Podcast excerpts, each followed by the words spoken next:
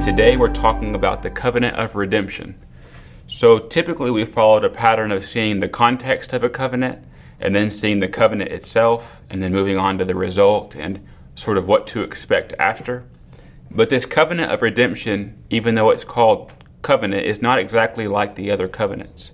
It's also by some been called a counsel of peace. That's a, a phrase that comes from the, the minor prophets describing sort of what this covenant is or what this, um, this event is.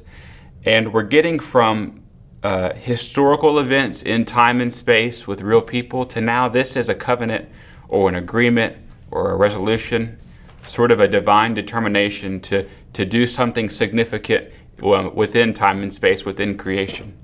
So we're moving into that period of sort of uh, difficult things to talk about. When you talk about the Trinity, that our language has to be very precise and specific, talking about one God who has three persons that are equal in nature but they're distinct from each other. That sort of language gets, gets very confusing. We're also talking about a time of uh, before the foundation of the world. So this isn't necessarily a specific time and place where the Godhead said, okay, let's do this and you go do this and here's the big plan.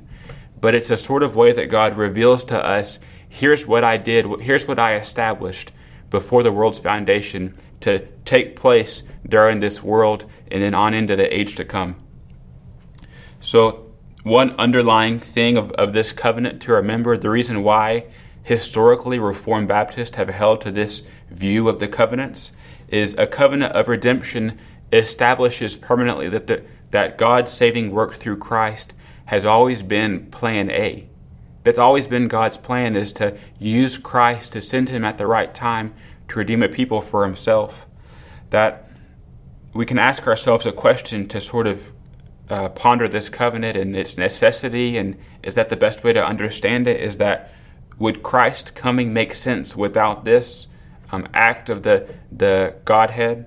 Would Christ coming make sense if we just started with Adam and went on from there? That if there was no determination before the world began, that would all of it really, you know, be coherent? Would it would it make sense to us looking back in time? Uh, this is this covenant of redemption is, is what we'll call it is the basis for all future saving work.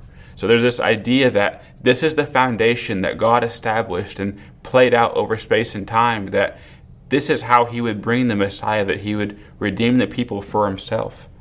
That we've talked about a covenant of grace that's finally realized in Christ's coming and his death and burial and resurrection.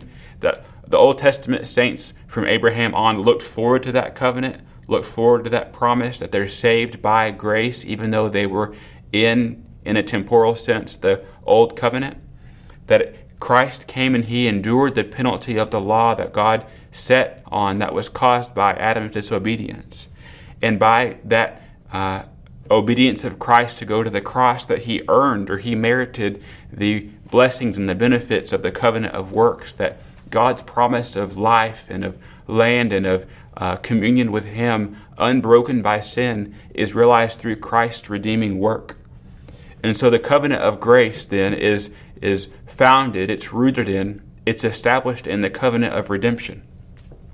So we're not going to follow the typical pattern of, of the, the way we have in previous lessons, what I would like to do, because the language is so specific, because it's so technical, it's precise, it's so shrouded in mystery, even though we have Christ coming already taken place, I want to read several passages of Scripture and we'll make some brief comments along the way so that you can hear not as much from me in my own words, even though I have studied this, but from God's Word of what He says about what took place even before the world began.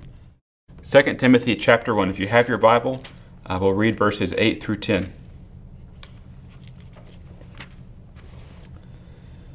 This is Paul writing to Timothy. He says in verse 8 Therefore, do not be ashamed of the testimony of our Lord, or of me, his prisoner, but join with me in suffering for the gospel according to the power of God.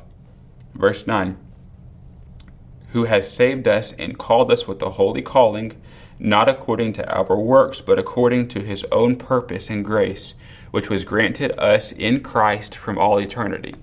So you see that that Paul's gospel, Paul's action in the New Testament of, of sending Timothy, of going from church to church, of spreading this good news of Christ to all the churches, he, in God's providence, looking at the Old Testament and, and all the talks with the apostles and all the different things, that he recognized that it wasn't like Christ appeared on the scene um, in whatever year he was born and then had his life and then died, and that was the beginning. But Paul saw the root of his ministry established even before the foundation of the world. He says, It was granted us in Christ Jesus from all eternity. So he's talking about that time in eternity past or before the world's foundation where something happened that we weren't there, we don't know, but we have glimpses of it in the scriptures. And this is where he Paul reveals an understanding of the covenant of grace or of the new covenant or simply of Christ coming, um, being rooted in that time before the world began.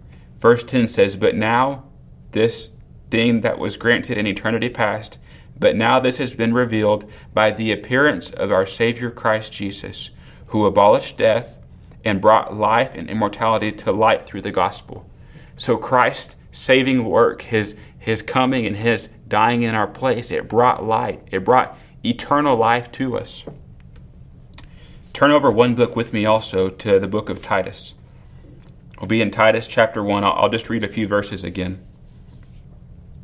So we're going to read verses 1 through 3, and it's easy to sort of skip over these as familiar as, oh, yeah, we've it's just Paul saying hello, and then he goes on to the meat of the letter later. But in these first three verses, we have so much that Paul reveals writing to Titus. In verse 1 of Titus chapter 1, it says, Paul, a bondservant of God and an apostle of Christ Jesus, for the faith of those chosen of God and the knowledge of the truth which is according to godliness. And then he says, In the hope of eternal life, which God, who cannot lie, promised long ages ago, but at the proper time manifested, even in his word, in the proclamation with which I was entrusted according to the commandment of God our Savior so you see almost the same thing as 2 Timothy, just in different words, in a different form, to a different person.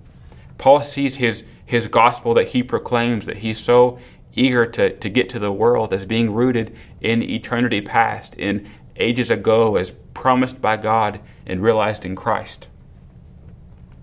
If you've studied anything previously about the covenant of redemption before, or you've thought about what happened uh, in eternity past, You've probably looked at some point at Ephesians chapter 1. So turn there and we'll go through these first few verses uh, rather quickly, but just to, to read this, to get it out there as we think about what God has done. So, Ephesians chapter 1, I'll just read a few verses, starting in verse 3. It says, Blessed be the God and Father of our Lord Jesus Christ, who has blessed us with every spiritual blessing in the heavenly places in Christ. So, you see Paul thinking about, okay, now, you know, temporally in space and in time, right now, as he's writing to the Ephesians, he says, God has blessed us if we're in Christ. God has blessed us in Christ. So somehow our faith in Christ grants us the blessings that Christ earned. So we have these, these benefits of our salvation that were accomplished by Christ. But he doesn't stop at the temporal and the immediate things now. He goes back in time. He says, just as he chose us in him, God chose us in him, the Son, before the foundation of the world, that we would be holy and blameless before him. So whatever you think about, you know, predestination, about God's sovereignty, about man's responsibility, you whatever you settle on as your interpretation, your theological position, you can't skip over this verse. It says that he chose us in him before the world's foundation that however it works out in reality, however God's sovereignty uh, fits with our responsibility to repent and believe of our sins, to look to Christ for salvation, we're chosen in God. We're secured in God. We're, our faith is united to this God who loves us and who chose us. That before the world was here, before we were created, before we were born, that God acted on our behalf to set his divine love upon us in Christ. It says in verse 5 He predestined us to adoption as sons through Christ Jesus to Himself, according to the kind intention of His will. So there's all kinds of things we could get into about God's will and his intention and what he actually does. We see in some places of Scripture where it talks about God desiring for all men to be saved, to come to a knowledge of truth. But here we see that God's kind intention of his will, it results in real adoption. So we saw the language in the last episode of, of where David and, and God, that they had the covenant together. And they were talking about how God said, Your line and you and the ones who come after you, it'll be a father son relationship.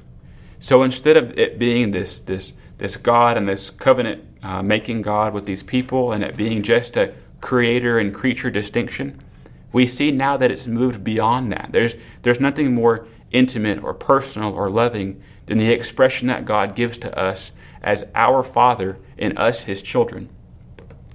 And then lastly, verse 6 to the praise of the glory of His grace, which He freely bestowed on us in the beloved. So God's glory is manifested through sending His Son, and it's poured out freely. It's given to all that God says all who will repent and believe can have this adoption as sons, are chosen by me before the foundation of the world that they can enter into my kingdom, that they can enter in to rest with Christ. They can enjoy these benefits and blessings of people in, in God's mysterious providence that we can be saved by works but not by our own works. It's by the works of another. It's the Messiah that's come, it's the man Christ Jesus. The last set of uh, verses that I want to look at are in the book of Isaiah. So if you'll turn with me to Isaiah chapter 42. Isaiah chapter 42. So this is kind of a, a strange jump for us to go from Paul to Isaiah. There was more than 700 years that separated the two. But there's a set of songs or a set of um, descriptions that we have in Isaiah that theologians call as a group the servant songs. And what they are, you're probably familiar with, for example, Isaiah chapter 53, talking about the suffering servant, about God crushing the servant and it, it being pleasing to him. But here we have before that, in chapter 42, it's a set of God talking about the servant. And then later on, we'll see the servant talking about himself. It's this picture that God paints. It's this sort of divine mission that we have of, of God's going to send his servant to accomplish his purpose and to give him his spirit so that he will carry out what needs to be done. So there's three parties in this sort of relationship. It's the three persons of the Trinity, but it's Yahweh or the Lord as, as we have it in our English Bible sometimes. It's the Lord's servant, so the servant of the Lord, and it's the Spirit of the Lord. So, the Lord, the Lord's servant, the Lord's Spirit. First, we have in chapter 42, we'll think briefly about the Lord. What will he do? What does he set himself to do? So, verses 1 through 4, I'll read. Behold, my servant whom I uphold, my chosen one in whom my soul delights. I have put my spirit upon him. He will bring forth justice to the nations. He will not cry out or raise his voice nor make his voice heard in the streets. A bruised reed he will not break, and a dimly burning wick he will not extinguish. He will faithfully bring forth justice. He will not be disheartened or crushed, until he has established justice in the earth, and the coastlands will wait expectantly for his law.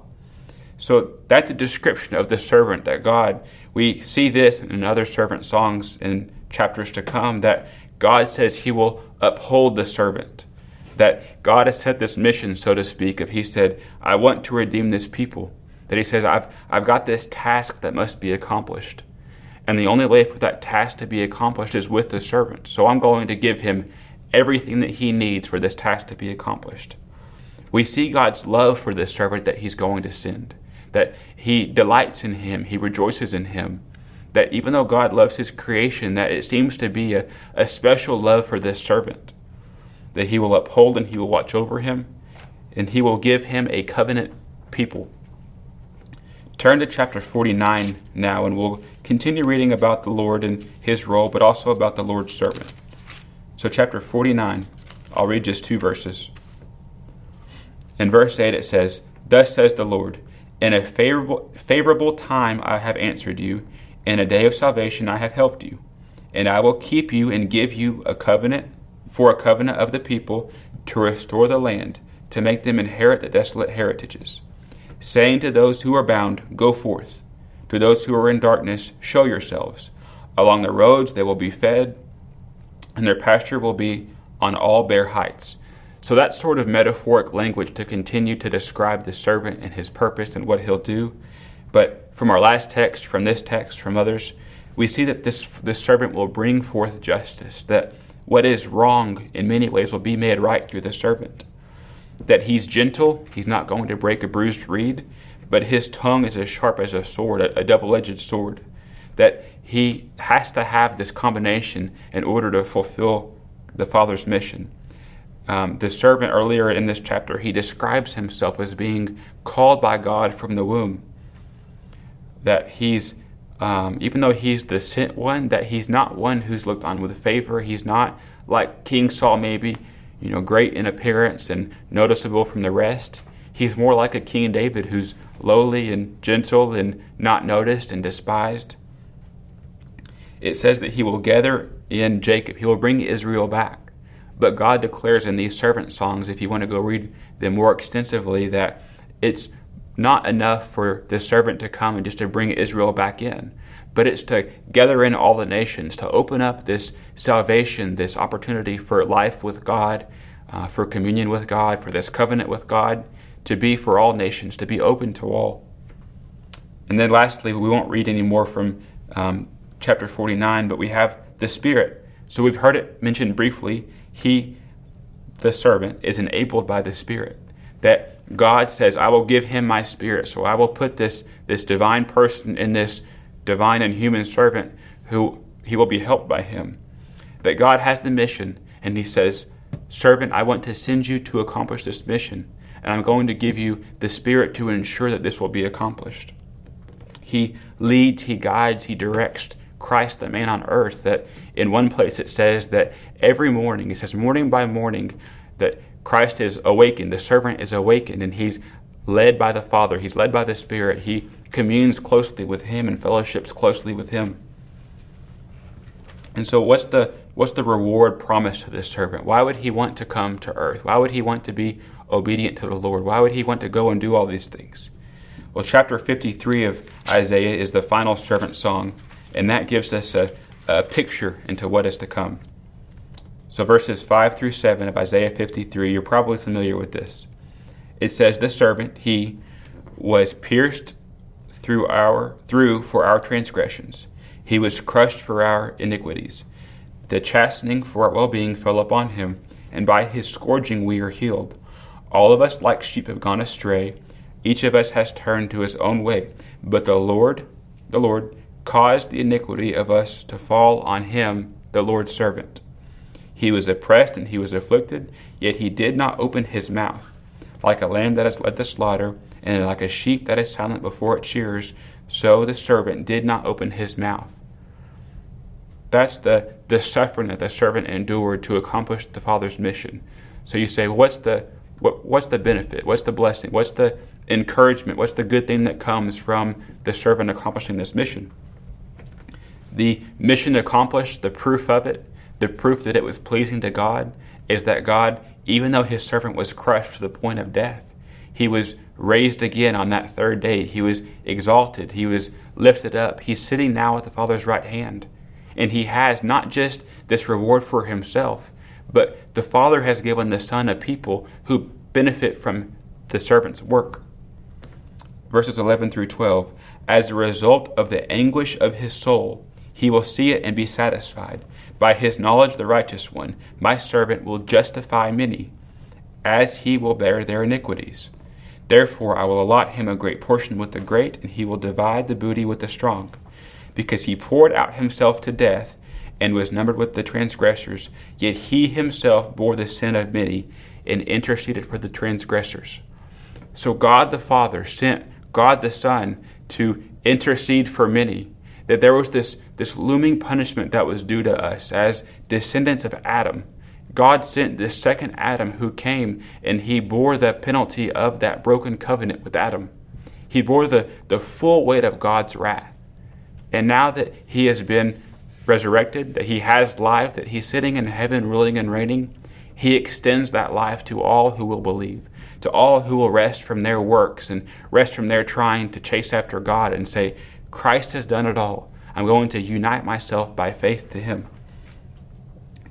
So, if you have questions about this covenant of redemption, if you have questions about previous lessons or just in general, you know, I read this passage, I'm not sure what it means. If you're on um, our website, you can go to our contact submission page and you can ask a question. In our final lesson, lesson 12, we'll be sure and answer some of those questions. So thank you for watching. I hope that this was a blessing to you. I hope that you see that you can be assured of God's love for you, that if you are in Christ, that God chose you before the foundation of the world. So that if God loves you now and you're united to him by faith, that it's not that God can stop loving you. Because there was never a time when God started to love you, that he's always set his eternal love according to his kind intention of his will to love the people who he drew out for himself. So thank you for watching, and God bless.